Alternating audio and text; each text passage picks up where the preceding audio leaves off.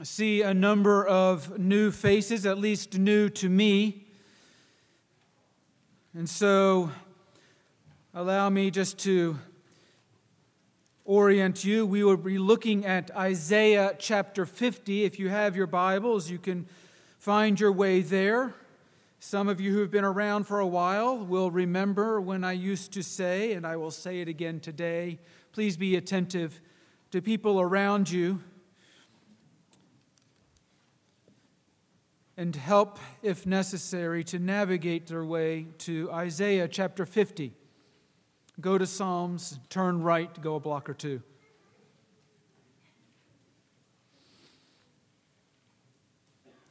We have been um, in Isaiah, and every fall for the last several years, Isaiah has been where our sermons have been coming from.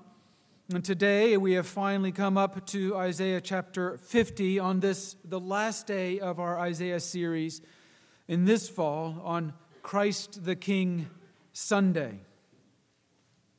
It's always appropriate and always enjoyable to see how it is that the Lord in His sovereignty, how the Spirit in His sovereign orchestration of all of these things brings together the church calendar together with the Word of God. And that with all of our circumstances, circumstances that I may be aware of in your life, but circumstances that you are most certainly aware of in your life. Isn't it fascinating how well the Spirit knows us and how well the Spirit calibrates His Word to speak to us? So as we come to Isaiah chapter fifty, allow me to open us with a word of prayer. We are here, Father, Son, and Holy Spirit. In this place, at this time, to this point in this time, before this, your word that we see in our own language. Because you are the sovereign God who has been working through all time, the same yesterday, today, and forever, to make all things, and indeed to make all things new. And so we pray that now by your Spirit, we, your people, would hear again your voice, your word, so that we may behold your glory. Spirit, come and work in the way that you are known to work through very weak, frail, and feeble instruments, to display the mighty power of the living God in us as your people, for we pray it as your children. Amen. Isaiah chapter fifty. Thus says the Lord, where is your mother's certificate of divorce with which I sent her away? Or which of my creditors is it to whom I have sold you? Behold, for your iniquities you were sold, and for your transgressions your mother was sent away. Why, when I came, was there no man? Why, when I called, was there no one to answer? Is my hand shortened that it cannot redeem? Or have I no power to deliver? Behold, by my rebuke, I dry up the sea. I make the rivers a desert. And their fish stink for lack of water and die of thirst. I clothe the heavens with blackness and make sackcloth their covering. The Lord God has given me the tongue of those who are taught, that I may know how to sustain with a word him who is weary. Morning by morning he awakens, he awakens my ear to hear as those who are taught. The Lord God has opened my ear, and I was not rebellious. I turned not backward. I gave my back to those who strike, and my cheek to those who pull out the beard. I hid not my face from disgrace and spitting. But the Lord God helps me. Therefore, I have not been disgraced. Therefore, I have set my face like flint, and I know that I shall not be put to shame. For he who vindicates me is near. Who will contend with me? Let us stand together. Who is my adversary? Let him come near to me. Behold, the Lord God helps me. Who will declare me guilty? Behold, all of them will wear out like a garment. The moth will eat them up. Who among you fears the Lord and obeys the voice of his servant? Let him who walks in darkness and has no light trust in the name of the Lord and rely on his God. Behold, all you who kindle a fire, who equip yourselves with mighty torches, walk by the light of your fire and by the torches that you have kindled. This you have from my hand. You shall lie down in torment. Brothers and sisters, this is the word of the living God. Good news to us, his people, even in twenty-first century. As you like to hear me say, even in little old Flintstone, Georgia. Well, today is November twentieth. It is Christ the King Sunday. It is the day in which we celebrate the one toward which and for which and around which the entire Christian year, and indeed the whole Christian life, and indeed the entire year itself and life itself moves and revolves. It's a big day. Not by our culture's accounting, of course, but by our accounting. It's a big day. It's Christ the King Sunday. This raises a question. Given our circumstances, given our conditions, conditions that I may or may not be aware of as your pastor, circumstances that I may or may not be aware of as your pastor, given our fears, fears that I may or may not be aware of as your pastor, given our fretfulness, regarding the circumstances of our own hearts and minds in which we find ourselves, circumstances of heart and mind that consume us as evidenced by bad days and sleepless nights.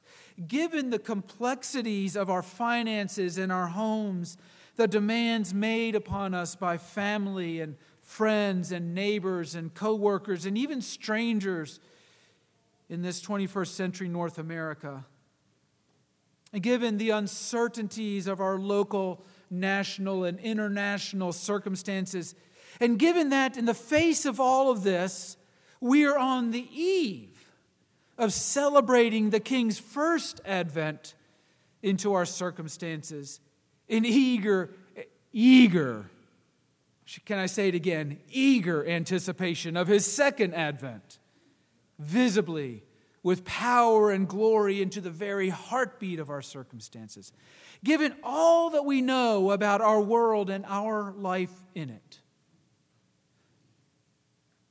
Would we recognize the King for whom we claim we are waiting?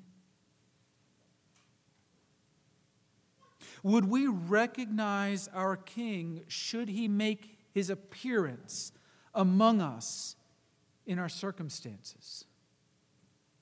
Would we recognize our King should he make his appearance in our presence during this hour? Would we recognize the presence and power of God should he appear in our midst? Are we so busy with our frantic and fretful activities to secure and defend ourselves from all manner of enemies, real and imagined, that we have little time or energy to see to hear, to recognize our King should he appear before us in the person of his servant. To say nothing of actually having the energy, having heard, to obey, having seen, to follow. It is quite easy for us to presume, given the benefit of hindsight and the many years of church history and church church history, uh, church, church teaching about the person and work of Jesus, that of course we would recognize him. Dan, we're Presbyterian. We don't recognize anyone else. And yet, we should be very careful.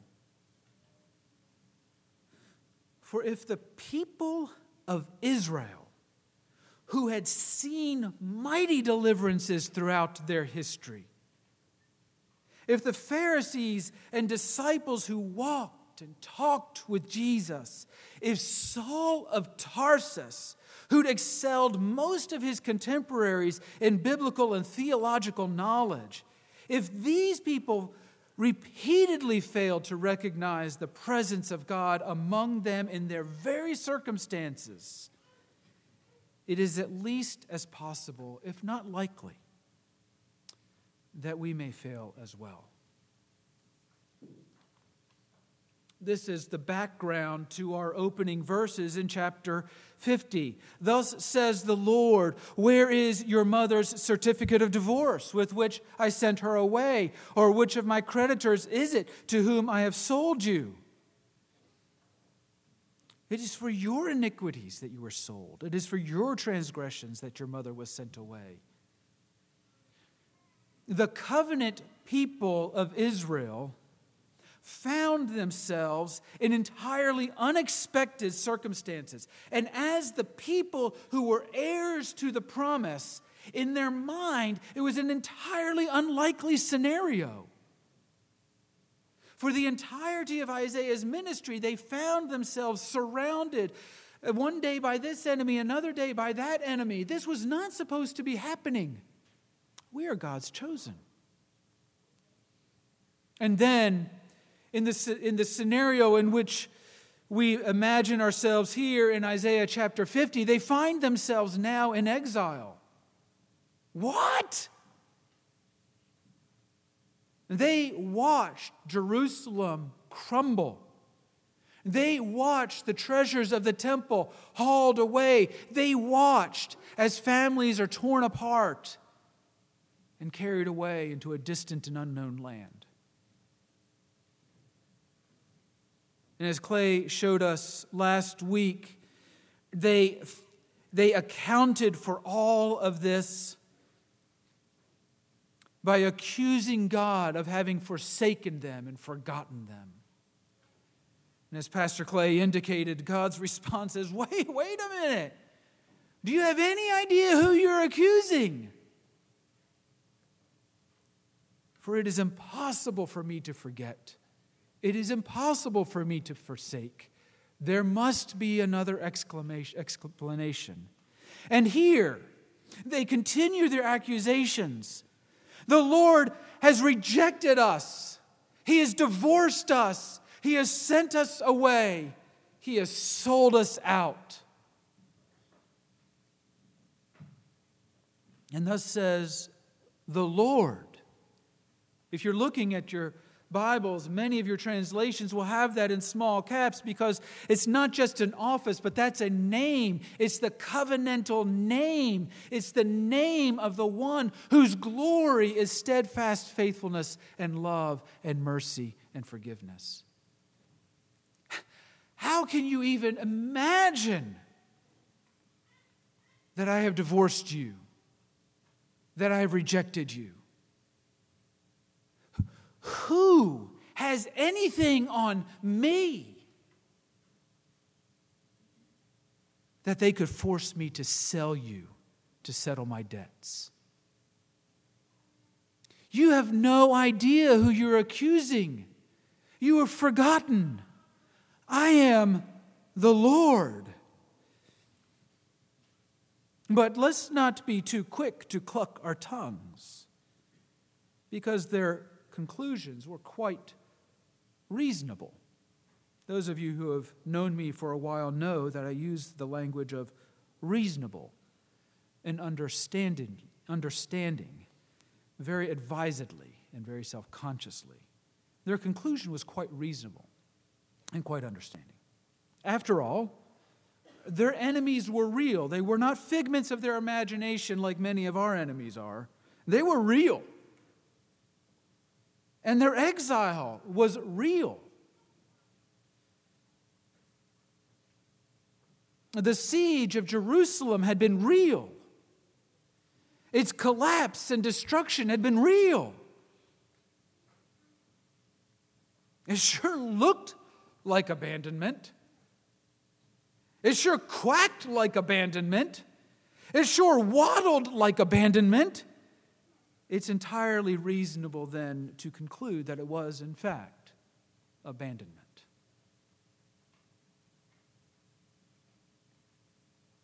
But we find in verse two the Lord saying, you, you don't know,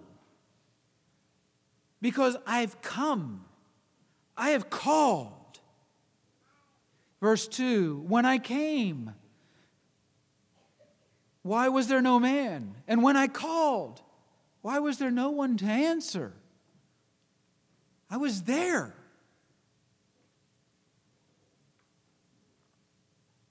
Has my hand shortened that it cannot redeem?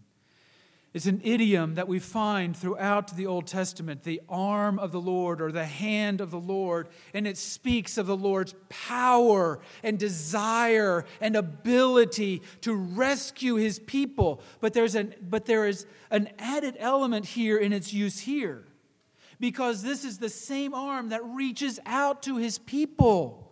I'm here. Daddy's here. Won't you come? Come to me. While with the other arm, he is fending off the enemies of his people. But there was no one to see, no one to hear, no one to respond.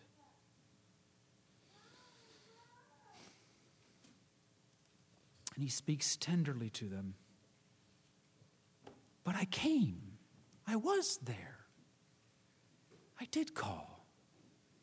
I did hold out my arm. I did say, come home. The history of God's own mighty acts in fulfillment of his great promises. The fact that as they were taught in their hymns to worship, a thousand years in the Lord's eyes is but as a day. So that the purposes of God and faithful fulfillment of his promises unfold according to a different timetable. And as a result, they were As a result of their circumstances, they were blinded to all of this. And their accusations failed to account for the strong arm of their tender God, who had fought the gods of the Egyptians in order to pluck them from the depths of slavery and anonymity. In short, these people had given far too much weight to their current condition and their present circumstances.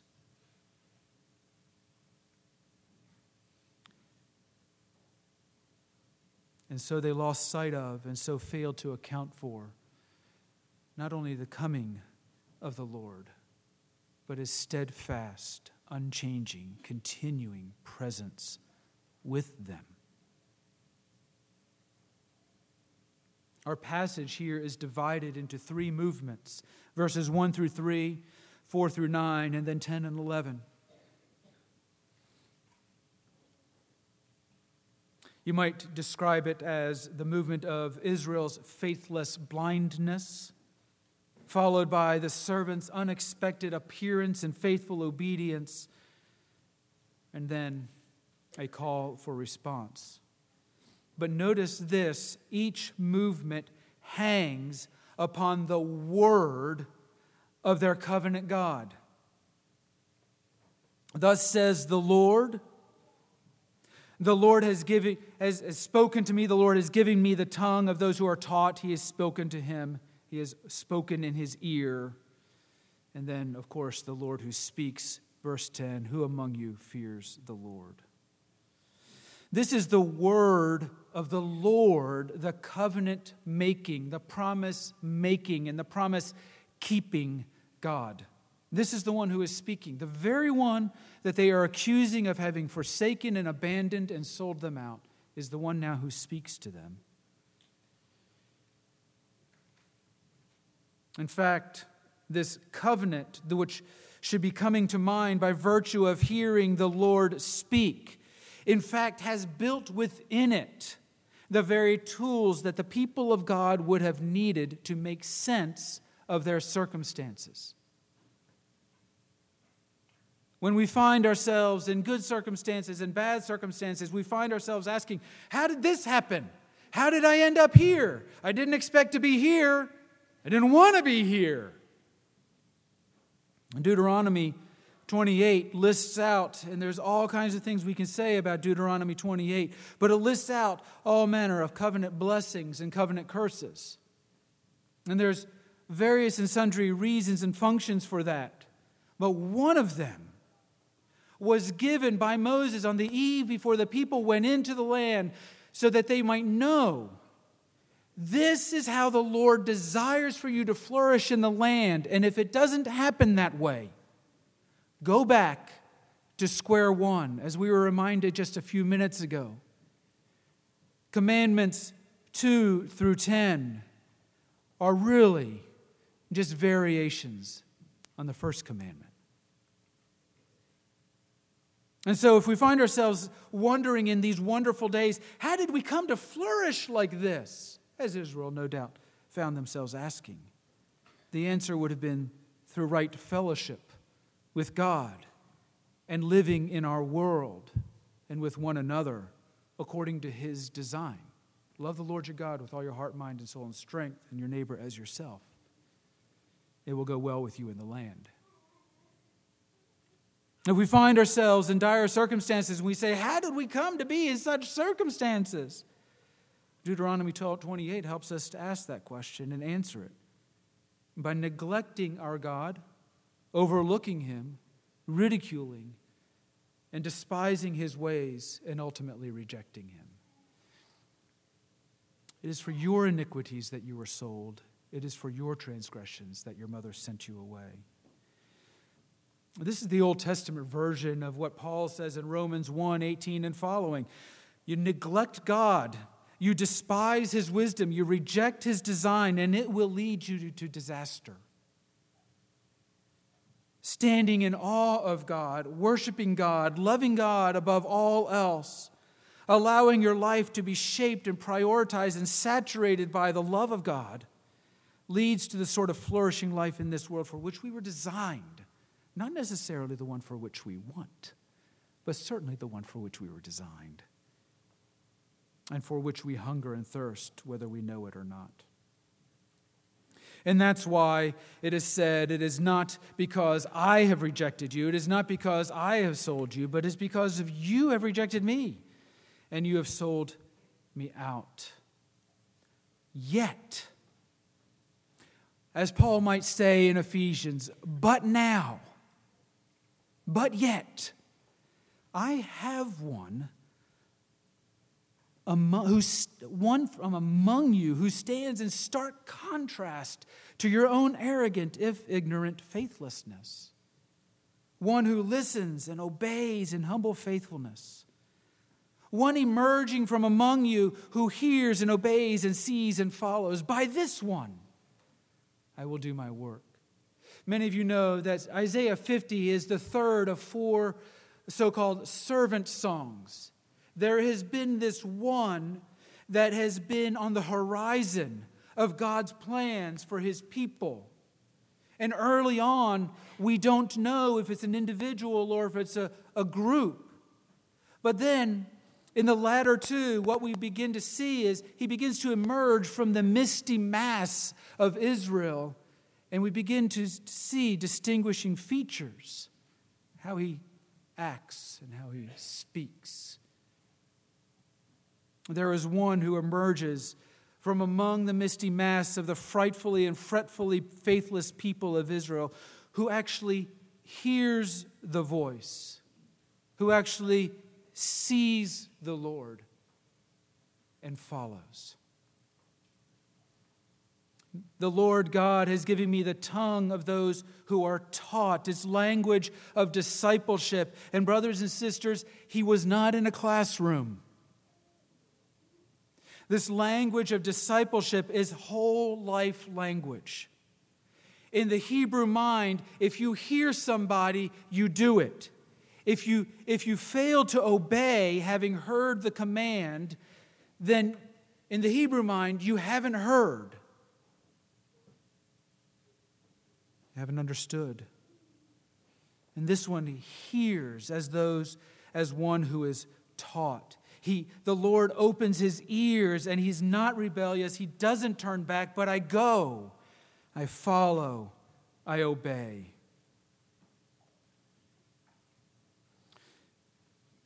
You can hear Israel saying, "What?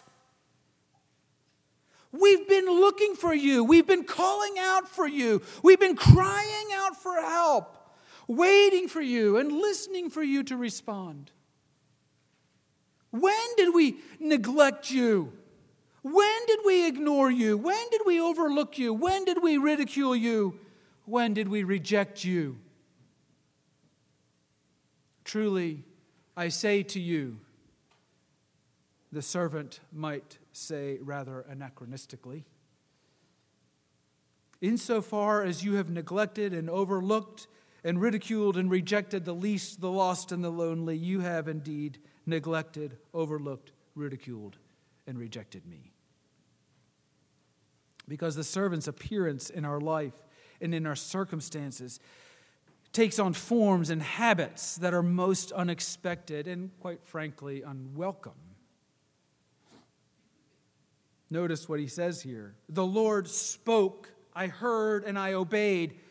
So I gave my back to those who strike, my cheeks to those who pull out the beard. I hid not my face from disgrace and spitting. Are you kidding me? That's the glory of the reigning king? The servant's unlikely, unexpected, and unwelcome appearance. When we think of the glory of our Father's great love, we think beauty and light and power. We don't think being whipped on our backs, having hairs pulled out of our beard, people spitting in our faces. We don't think suffering, sacrifice, and death. For the least, the lost, and the lonely. And thus, when he comes and when he calls, we regularly fail to recognize him, to respond to him. Surely he wouldn't be calling me to do that. That cannot possibly be the word of the Lord. And so we find ourselves neglecting, overlooking, dismissing, ridiculing, and rejecting the word. See, the servant appears in places and in times and in, in and among people that we do not expect. And so we are not inclined to see him or hear him or honor him or welcome him.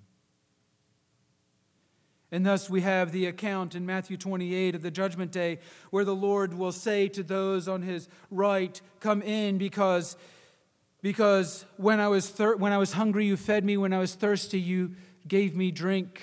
When I was in prison, you visited me." And they would say, "What? When did we do that?" "Well, when you did it to the least of these, you did it to me." And to those on his left, he will say, "Go away from me, because when I was hungry, you didn't feed me. When I was thirsty, you didn't give me drink. When I was in prison, you didn't visit me." And they will say, "What? Had we known, we would have been there. We visit all of our friends." And he says, "Depart from me. For insofar as you did not do this to the least of these, you did not do it to me." D A Carson, commenting on the command of Jesus in Matthew chapter uh, six, I believe, Matthew chapter five, to love your enemies, Carson says, love your enemies big and small. And he writes this, when in this lecture's title I refer to enemies big and small, obviously I am not thinking of their physical dimensions, but of the scale of their enmity. Not all Christians face persecuting enemies, but all Christians face little enemies. We encounter people whose personalities we in- intensely dislike, a truly revolting relative, an employee, this is D A Carson, an employee or employer who specializes in insensitivity, rudeness, and general arrogance, a business competitor more unscrupulous, not to say more profitable, than you are, the teenager whose boorishness is exceeded only by his or her, her own uncomptness, the elderly duffers who persist in making the same querulous demands whenever you are in a hurry, the teachers who are so intoxicated by their own learning that they forget they have been called to teach. The students so impressed by their own ability, so terrified by the shame of a low grade that they whine and wheedle for an A they have not earned. People with whom you have differed on some point of principle, who take all differences in a deeply personal way and who nurture bitterness for decades, stroking their own self-righteousness and offended egos as they go. Insecure little people who resent and tear down. And if, heaven forbid, you accidentally bump into such an enemy, the best defense, D A Carson continues, is a spectacular English civility. For those of you who may not be aware of what a spectacular English civility may sound like, allow me to translate it for you. Bless your heart. Coupled with a retreat as hasty as elementary decency permits. After all, isn't niceness the cardinal virtue of the gospel? Of course, the matter is made more complicated and far more offensive. But the question is this: in the face of such relationships, how can I love? How can I care? Well, the servant tells us, I do this because the Lord God helps me. The reigning Yahweh helps me. Therefore, even though I've been spit at and disgraced, yet I am not disgraced. Therefore, I go with confidence and with determination, not because of my own strength, not because of the weakness of my enemies, but because of the glory and the strength and the power of the King who reigns. He is the one who vindicates us. He is the one who helps us. He is the one who justifies.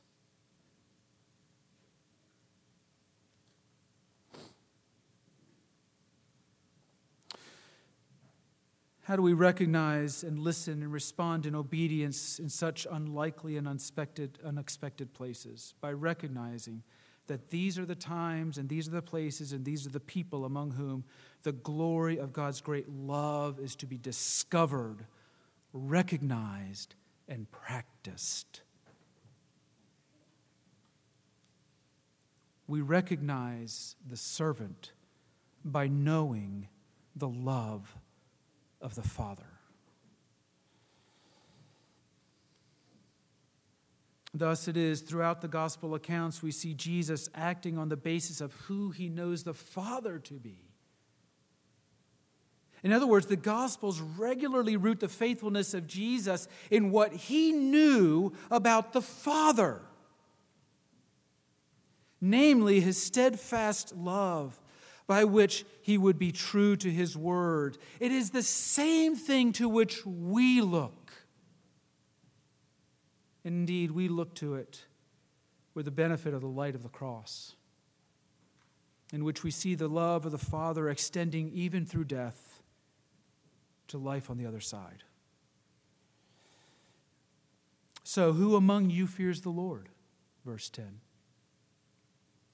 Who among you fears the Lord? Who among you sees him? Who among you has heard him speaking? Who among you fears the Lord and obeys, therefore, the voice of his servant? if you find yourself walking in darkness where there is no light, brothers and sisters, listen. Trust in the name and in the voice of the Lord. There is another way to respond.